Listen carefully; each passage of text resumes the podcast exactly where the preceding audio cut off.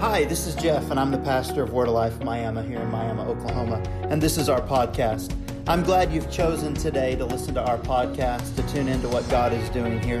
I hope this encourages you. I hope it enriches your life. I hope it causes you to draw even closer to Jesus. Enjoy.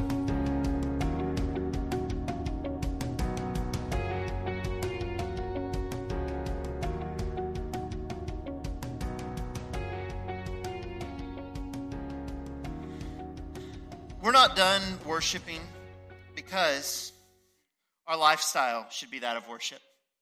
Oh, did you see what I did there? Worship is something that is beyond words, or song, I should say.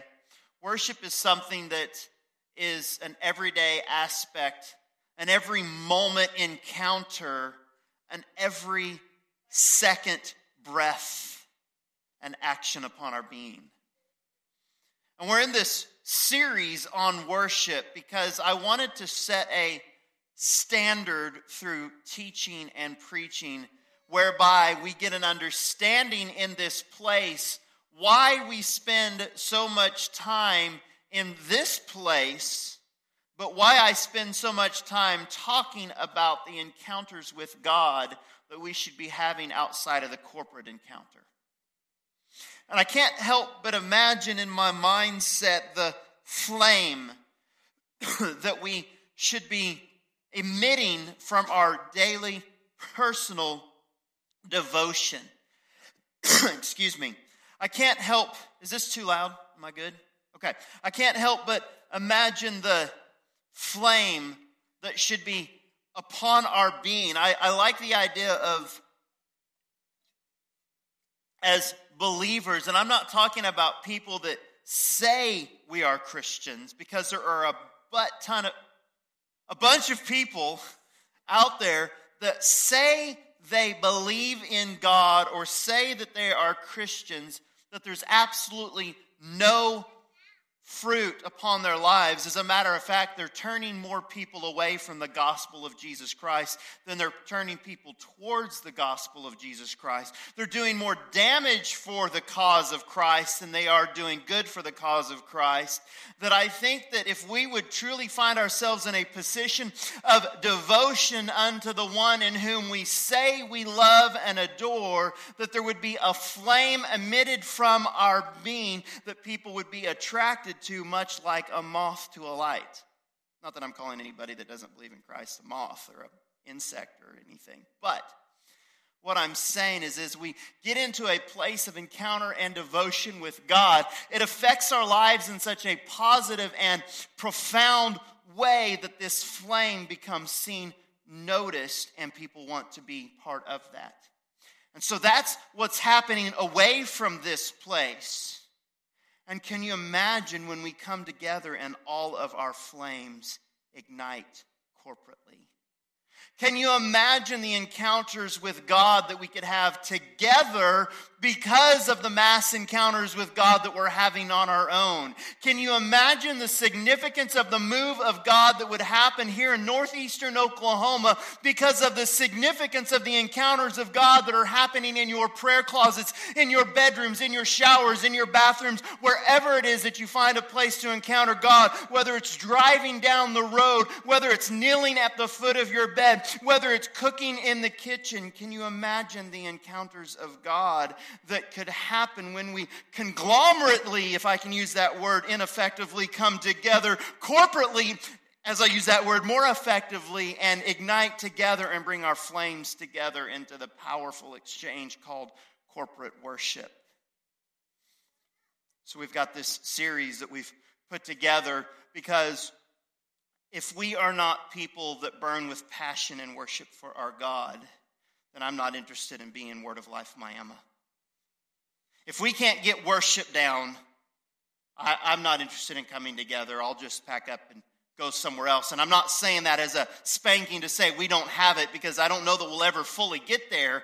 This isn't a, a corrective word, this is more of a word to get us excited about the exchange that we can have with God. So let me recap a couple of things. Week one in worship, we commented or we talked about the fact that we are priests. And I'm not talking about the clerical collar priest that is the only one that can make access for man to the presence of God, but we are priests in the order of uh, that we can offer on our own worship or sacrifice unto God. And the powerful thing about that, I'm glad that lid is on. The powerful thing about that kind of encounter with God is as we offer to Him, then He in turn pours blessing upon us.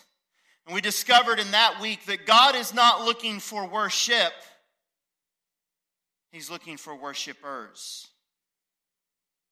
What a powerful understanding as we look at a perspective change in that thing. And then last week we looked at ways in which the word praise breaks down in seven, diff- seven different expressions from spontaneous to the eruptive type of praise. And we did that today. And today I'm going to talk about worship as one that is a faith building worship. Faith building worship. Am I the only one in the room today that sometimes struggles with faith? That doubt sneaks in occasionally. We begin to question why on earth am I even doing this? Why am I here? Why do I even, can I even call God God? Do I even believe in Him?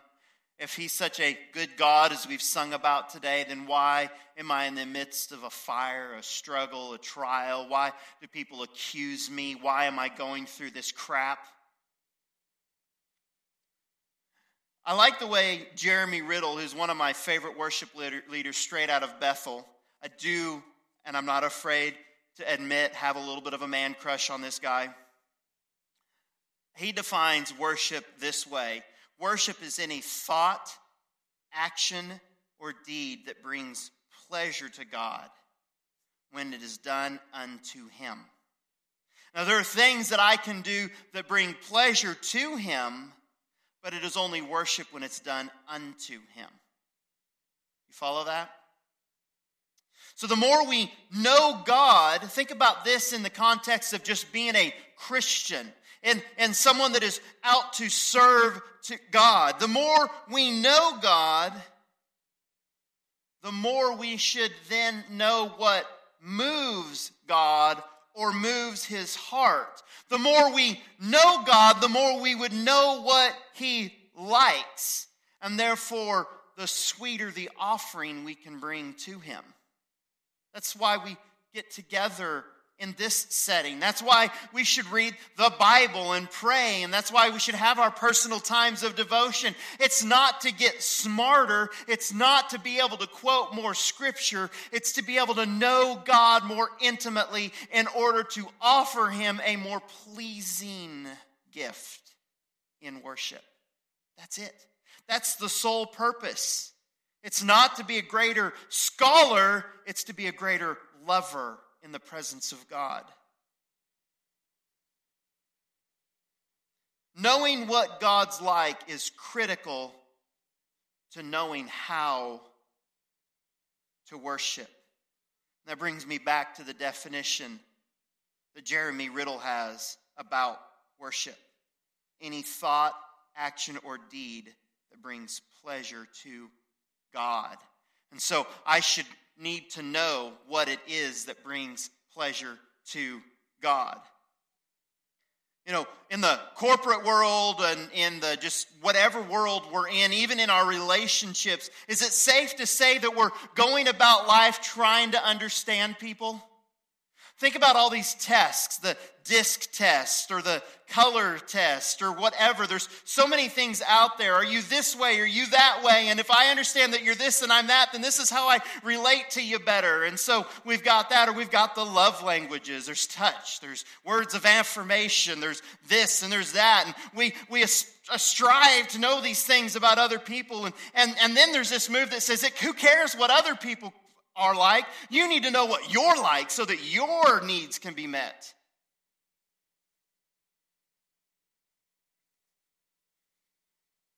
What about our spouse, our girlfriend, the kids that are around us, our own kids? How aware are we of how they need to be loved and want to be loved? I think we've gone out of our way to know those things, to know how those that are in our lives, especially the ones that we say we love, need to be loved. Let me take it the step further. How aware are we of how God loves to be loved? Now, the good news today is I'm going to give you that answer. Believe it or not, I believe I have a single word, simple directive answer on telling you how God wants to be loved or how he needs to be loved. Is it safe to say in this place that God has needs? I, I, I don't know that I have that full answer, but I do, I can, I can preface it with this. God created man for relationship with him, period. So, in that understanding, then maybe it is safe to say that God has needs, wants, and desires. And God needs and wants and desires something from you. God's love language is this. Are you ready? Faith.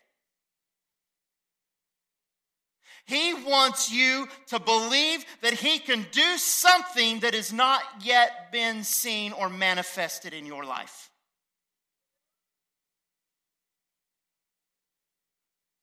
Steven Furtick says that the opposite of faith, we've said this many times, that the opposite of faith is doubt.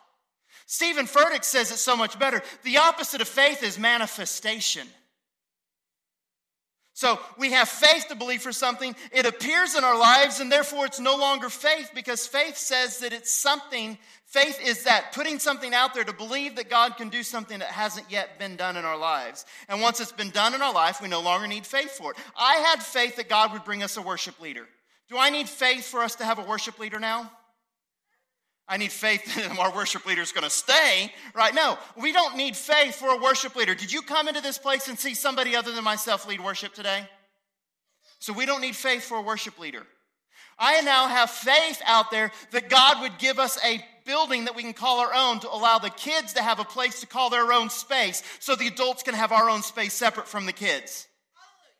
Amen. And we have parents that are holding on, knowing that I'll come back next week and put up with this, knowing that one day we're going to have a place for our kids, right? So faith is this understanding that God is one day going to provide something that has not yet been manifested. Now, that can be in, in a physical expression called building, finances, resources. That can be in relationship. It can also be something that it might not be outwardly expressed called something in our inner being, some kind of encounter that we want with God. There is always something that should be present in our lives that we're pursuing God to do that has not yet been fulfilled in our lives, and that is called faith. And when we're pursuing God to do something like that, that is not yet tangible, that will one day be tangible, we are speaking His love language. And we do that all the time and effectively in worship. So when we're singing, You're a good, good father, but the circumstances around me say everything around me sucks.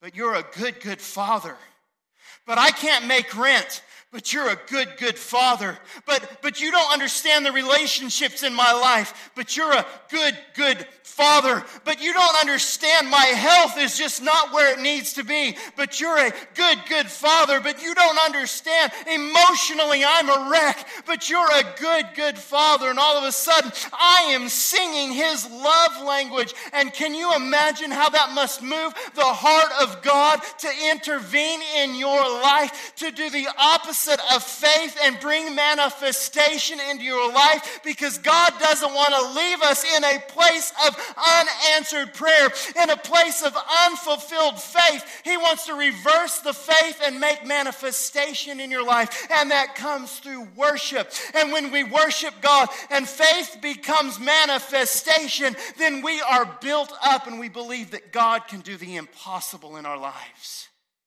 And when we believe God can do the impossible, then we begin to have faith for even greater victories. and greater things. You know, I was driving from Joplin to uh, back here to uh, where Miami. where are we? Back to Miami when Alana called me from Houston, Texas, and she said, "I believe God's called me to move up here to be your worship leader." I didn't ask her to be my worship leader. She was very crazy to call me and tell me what she was going to do, wondering, "Am I even going to say yes?" And it wasn't five seconds after I hung up the phone when God thundered in my spirit and He said, If I can do that, will I not do the building too? And I'm going to tell you, it takes more faith to believe God for a building right now than it does to believe for a worship leader. Because, I hate to tell you, Alana, I can do this without you. Not near as good but I'm going to tell you, I, for those that haven't been around in a little while, there's a different dynamic without me leading worship, and it's better, in my opinion. But if God can do that, He says, I promised you two things this year. One was a worship leader, and the other is a building. And, I, and, and so I've, I've stepped out of faith and into manifestation here. I now have faith and a greater belief that God can do for the later. And when God does that, what's he going to do next? What else can I believe? Can I, can I actually believe that God can kick the tail end of meth addiction in this area? Can I actually believe that God can turn the financial situation of this area around? Can I believe that he can bring in resource and he can bring in all kinds of prosperity and goodness to this area? Well, he's done the one. Why wouldn't he do the other? Does God leave me hanging on one thing and not do the other? The Bible says that all of God's promises are yes and amen to the glory of God. Why wouldn't He do it all? The Bible says that He is the author and the perfecter. That word perfecter means completer. He completes, He's the author and the perfecter of my faith. So He's always working things out to get me to the next level and to the next place of manifestation in my life. Oh, I'm never going to get to my notes. None of that was in my notes. But boy, is it good. Amen. Let's go to Hebrews 11. Hebrews 11, 1. None of this scripture is going to be on the screen today, so you're going to have to actually look it up. Hebrews 11. Whew. The author opens this scripture with now faith. is the assurance, listen to these words, these strong words, the assurance of things hoped for. I believe with all of my heart in Jesus' name that today there was somebody that walked in this door, is tuning in online either today or in a later time, or will be listening to the podcast where hope is being restored just as these words have been spoken. Now, faith is the assurance of things hoped for the conviction of things not seen. For by it, what is it? Faith. For by faith, the people of old, they received their commendation. By faith, we understand that the universe was created by the word of God, so that what is seen was not made out of things that are visible. By faith, Abel offered to God a more acceptable sacrifice than Cain, through which he was commended as righteous. God commended him by accepting his gift, and through his faith, though he died, he still speaks.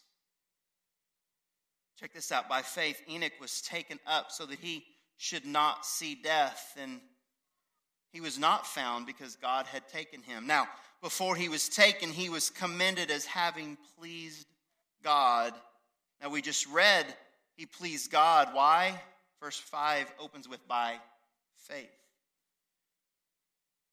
So we understand where Enoch was, having pleased God by faith. Verse 6 says, And without this faith, it is impossible to please him.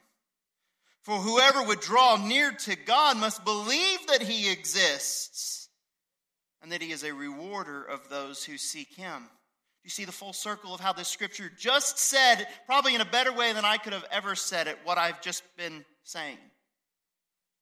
It's this full circle. He rewards those who seek Him. And how do we seek Him? By faith. And when we seek Him by faith, what are we doing? We're speaking His language, His love language. What does this have to do with worship? Well, faith becomes central to worship because in worship it's our desire to please Him, period. And without it, we aren't pleasing Him. Skip a book, skip to the next book in James, chapter 2. James, in verse 14 in chapter 2, says, What good is it, my brothers, if someone says he has faith but does not have works? So it's one thing for me to talk about faith and believe God, but it's another thing for us to put action to it. It's another thing to show that we're believing God for something. Can that faith, talking about faith without works, save him? Verse 15 says, If a brother or sister is poorly clothed and lacking daily food, and one of you says to them, Go in peace, be warmed and filled, without giving them the things needed for the body, what good is that? So, also, faith by itself if it does not have works, is death or is dead. This idea that I can have faith in God, I can believe that He can provide, and I can have resource. And if you come to me and you need something, and I say, Go, be warm, do well, and send you away, my faith is dead. But if I can take my faith and help you out, by putting action to what I believe for you, then all of a sudden there's some form of action that proves that I have faith. Verse 18 says, But someone will say, You have faith, and I have works. Show me your faith apart from your works, and I will show you my faith by my works. One of the practical things that I'm going to show you my faith for a building by my works is the fact that I'm looking at buildings. I had professional plans drawn up for a building that we cannot afford. But God can.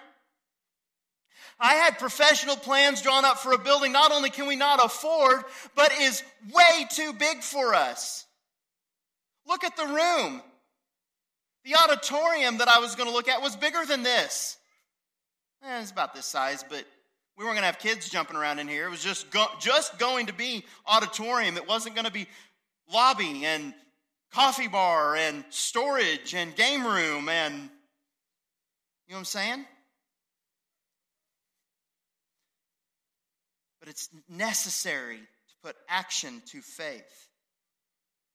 But check this out. You believe that God is one. You do well. Even the demons believe. So you mean it's not enough to believe? If belief was enough to stand on its own, then the demons would be going to heaven and not destined for hell for eternity. So, belief is not enough. Says the demons, they still shudder. Do you want to be shown, you foolish person, that faith apart from works is useless? Was not Abraham, our father, justified by works when he offered up his son Isaac on the altar? You see that faith was active along with his works, and faith was completed by his works. And the scripture was fulfilled that says, Abraham believed God, and it was counted to him as righteousness. And check this ending out it says, And he was called a friend of God. You see, the very nature of what Abraham did by offering his son Isaac came from a belief that God would provide. He spoke God's language of love called faith, and in so doing, he was then called a friend of God. If I remember right, there were two lines in the song we just sang referring to God as Father and a friend. And some of us may not know what it's like to have God as a father, but by faith, He will show us what it is to be a perfect Father. And some of us can relate to Him as friend, but I'm telling you, He is the most faithful friend that will never leave us.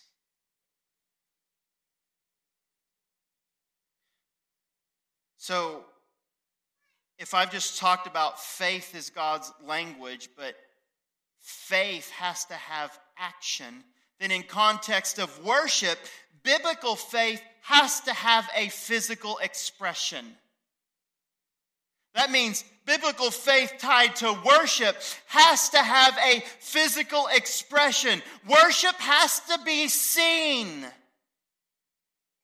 There's a physical aspect. I almost wish I'd have preached this message last week and last week's message following this one. Because last week's message was all about the things that we do in worship.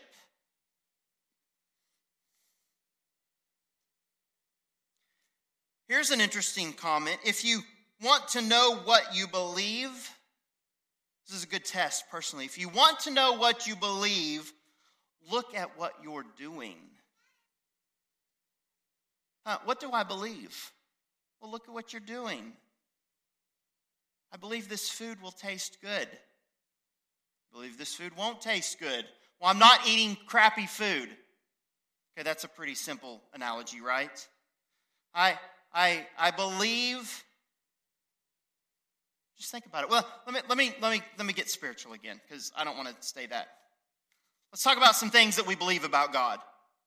We believe that He's outrageously good. He's exceedingly great. He's beautiful, wonderful, counselor, all, I said all right, God, but He's Almighty God. Love autocorrect. He's the everlasting Father. He's the Prince of Peace. He's the all consuming fire. He's Alpha, Omega, beginning, end. He's the bright and morning star. He's the Father to the fatherless, defender of the poor, King of kings, Lord of lords, merciful, kind, humble, forgiving, faithful. And the list could go on and on and on and on. And those are the things that we say we believe, but do you really? Because I just said the statement if you want to know what you believe, look at what you're doing or how you're acting or what you're saying or how you're responding. And if we believe this short list of the longer list of what God is, I would believe that we would be responding differently to Him. We might get a little crazy. As a matter of fact, there's this guy in the Old Testament by the name of King David that responded so profoundly to the belief and faith of who God was that he got a little crazy in the presence of God that his clothes fell off. Now, I'm not suggesting that this become a Christian strip club at all.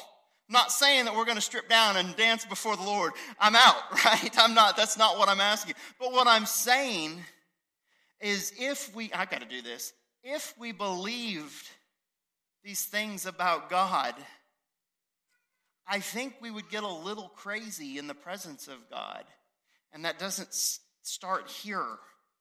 I'll never forget I was cleaning a house. I, about years ago, I used to do final construction cleanup, and it was Aaron's house, who used to be with us all the time running sound.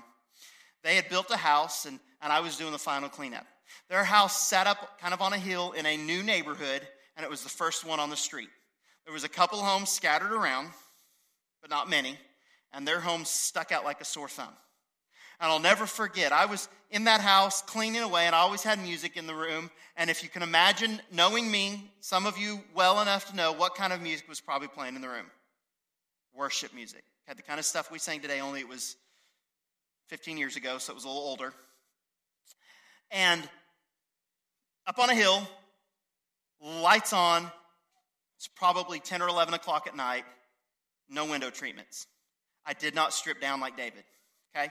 But what happened is the presence of God. I got so in love with God in that moment that I couldn't help what was happening.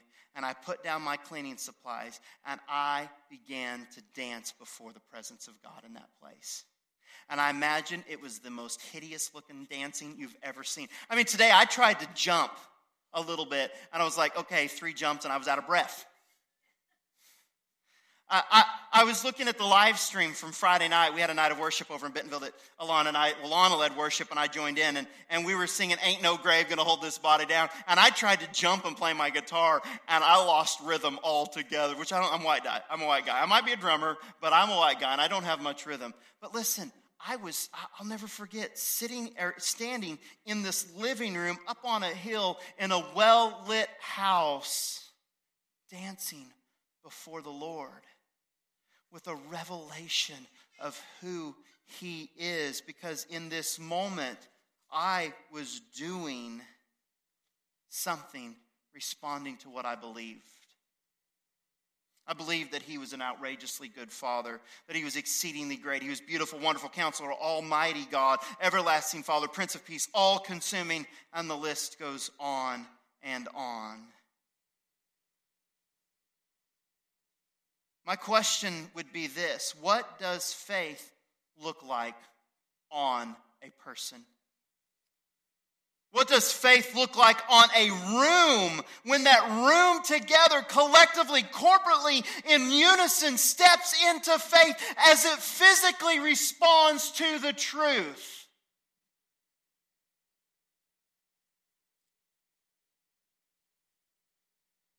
But I know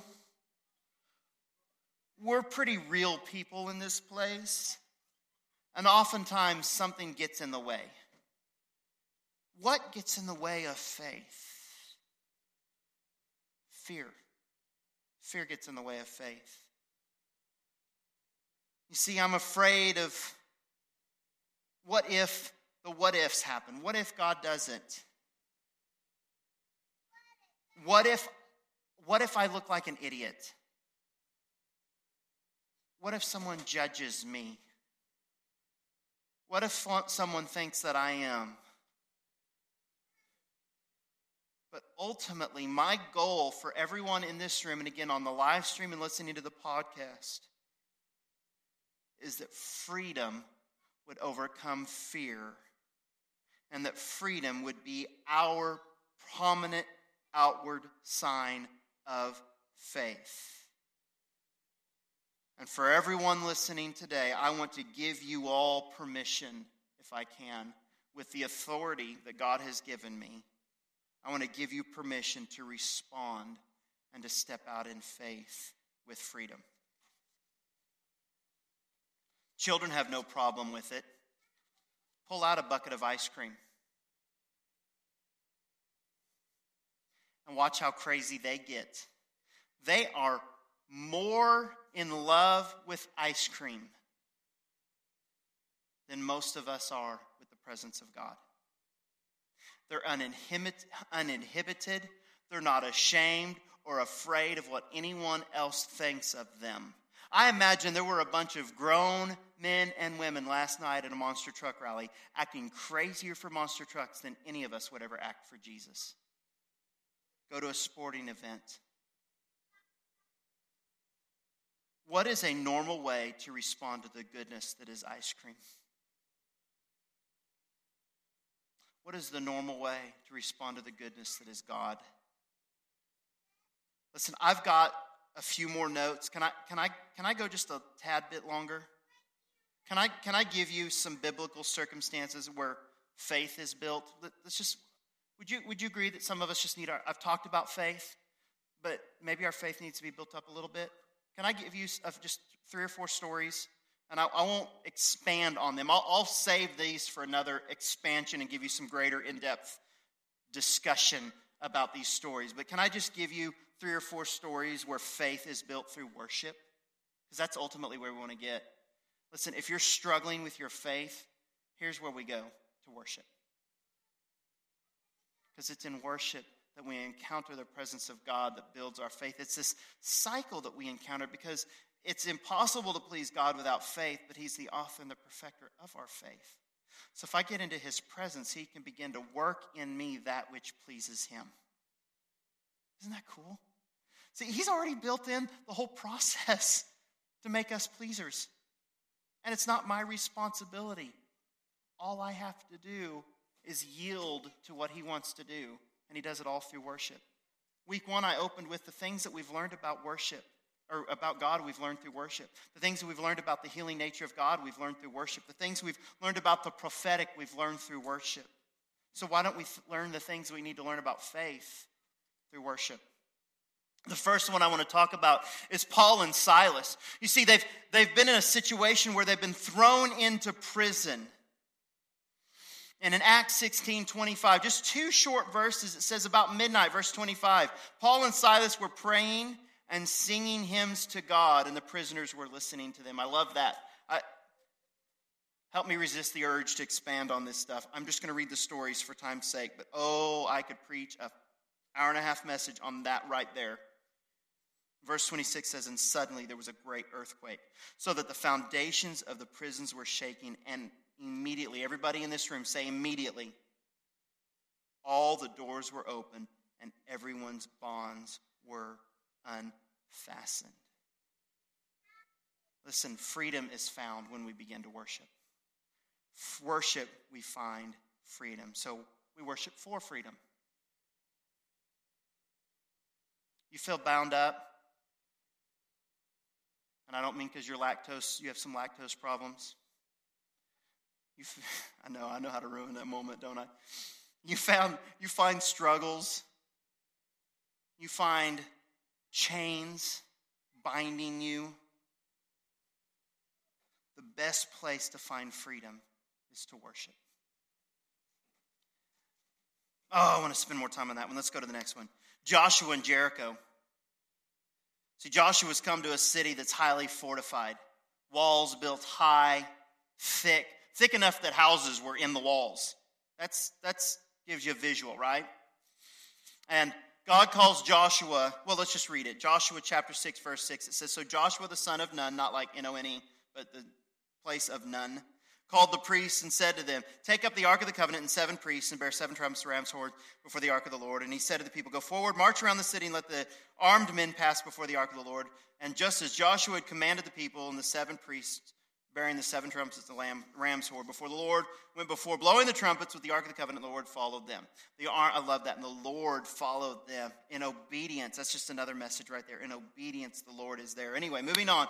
The armed men were walking before the priests who were blowing their trumpets, and the rear guard was walking after the ark while the trumpets blew continually. But Joshua commanded the people, You shall not shout or make your voice heard. Neither shall any word go out of your mouth until the day I tell you to shout. Then you shall shout. So he caused the ark of the Lord to circle the city, going about it once. And they came into the camp and they spent the night in the camp. And Joshua rose in the early, and the priests took up the ark of the Lord. And the seven priests bearing the seven trumpets of the ram's horns before the ark of the Lord walked on, and they blew the trumpets continually. And the armed men were walking before them, and the rear guard was walking after the ark of the Lord, while the trumpets blew continually. And the second day they marched around the city once and returned to the camp. So they did this for six days. On the seventh day, everybody say seventh. It's a good thing they didn't stop on six. It'd get rough.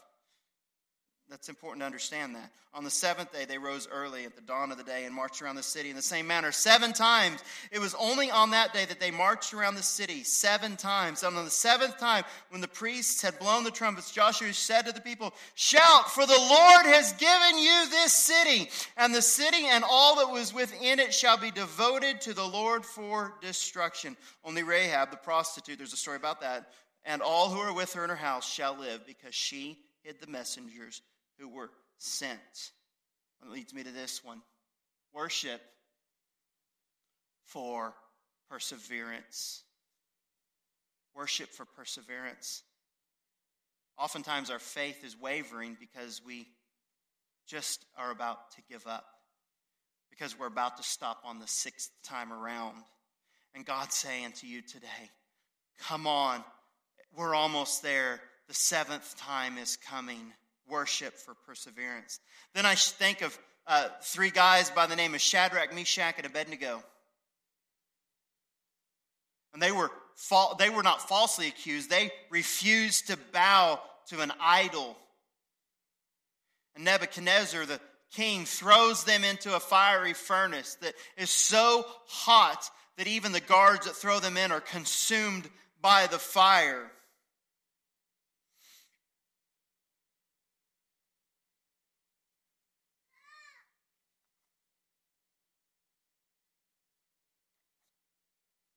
I'm going to skip ahead.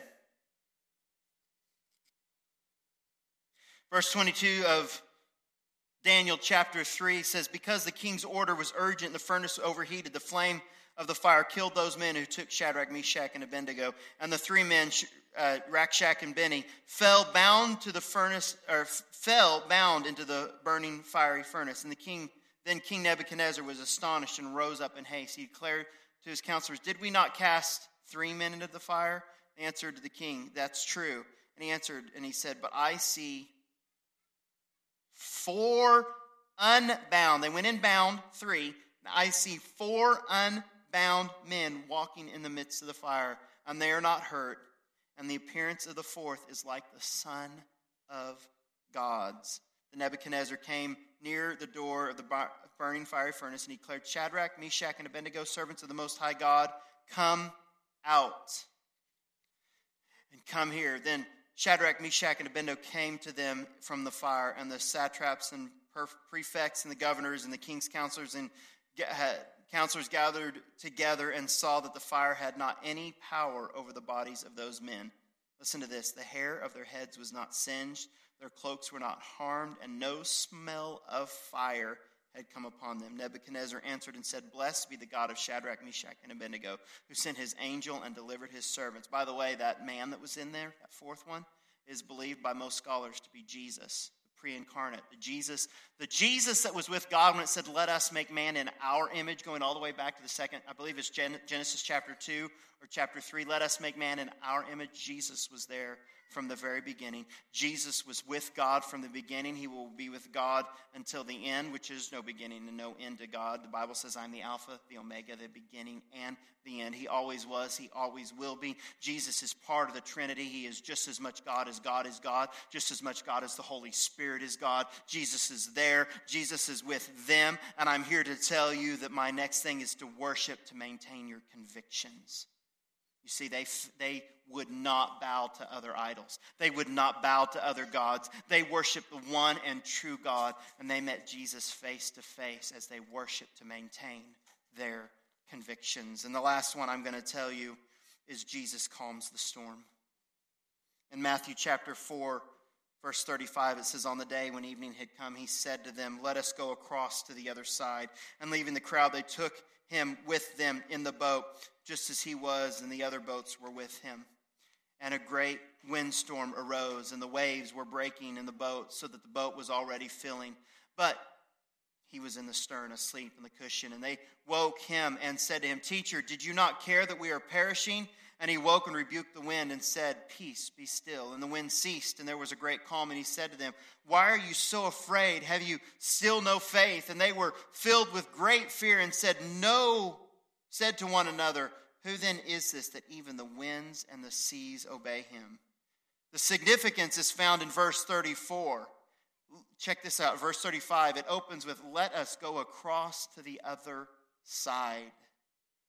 And then in Matthew, or I'm sorry, Mark chapter 5, just come, continuing on in the story, it says, they came to the other side. You see, we've got to worship to stay focused. Worship when the storm seems bigger than the calling. Worship when the storm seems bigger than the destination. You see, Jesus said, Get in the boat to go to the other side. Why would what he has commanded us to do be affected by the storms that rage around us. And it's in our worshiping that we discover that Jesus is the one that brings peace in the midst of the storm. And we've got to also understand that Jesus has always got the bigger picture. And when he says, go to the other side, there's something awaiting us on the other side that needs an, a, a, some kind of an encounter, some kind of an intervention. And when Jesus got to the other side, check this out in verse 1 of Mark chapter 5. They came to the other side of the sea, to the country the uh, Gerasenes. And when Jesus had stepped out of the boat, immediately met him out of the tombs a man with an unclean spirit. And Jesus goes through this whole thing of casting out this demon in this man that no other person could do it. And this man is completely healed, completely restored. And it ends with this And he did not, uh, Jesus says, Go home to your friends and tell them how much the Lord has done for you and how he has had mercy on you. And this man went away and began to proclaim in the Decapolis how much Jesus had done for him, and everyone marveled. And check this out. And when Jesus had crossed again in the boat to the other side, you see, the storm came. They had to cross in the boat for one man. All of them had to go through a storm to make a difference for one person. And then they got in the boat and they went right back to the other side. And it said a great crowd gathered around him, and he was beside the sea. Perseverance. We've got to worship to stay focused. When we worship, it builds our faith to persevere, to stay the course. In worshiping, we can stay and we can say, as this song we're about to sing says, there's another in the fire standing next to me. There's another in the waters holding back the seas. And should I ever need reminding what power sets me free, there's a grave that holds no body, and now that power lives in me. well, I sure hope you've enjoyed today's podcast. If it has blessed you, please click the subscribe, leave some feedback. Uh, should you want to contribute towards this ministry and all that we're doing in northeastern Oklahoma, feel free to go to our website, WLMiami.com. That's WLMIAMI.com. Click on the Give tab and it'll walk you through some steps right there. God bless you, and until next time.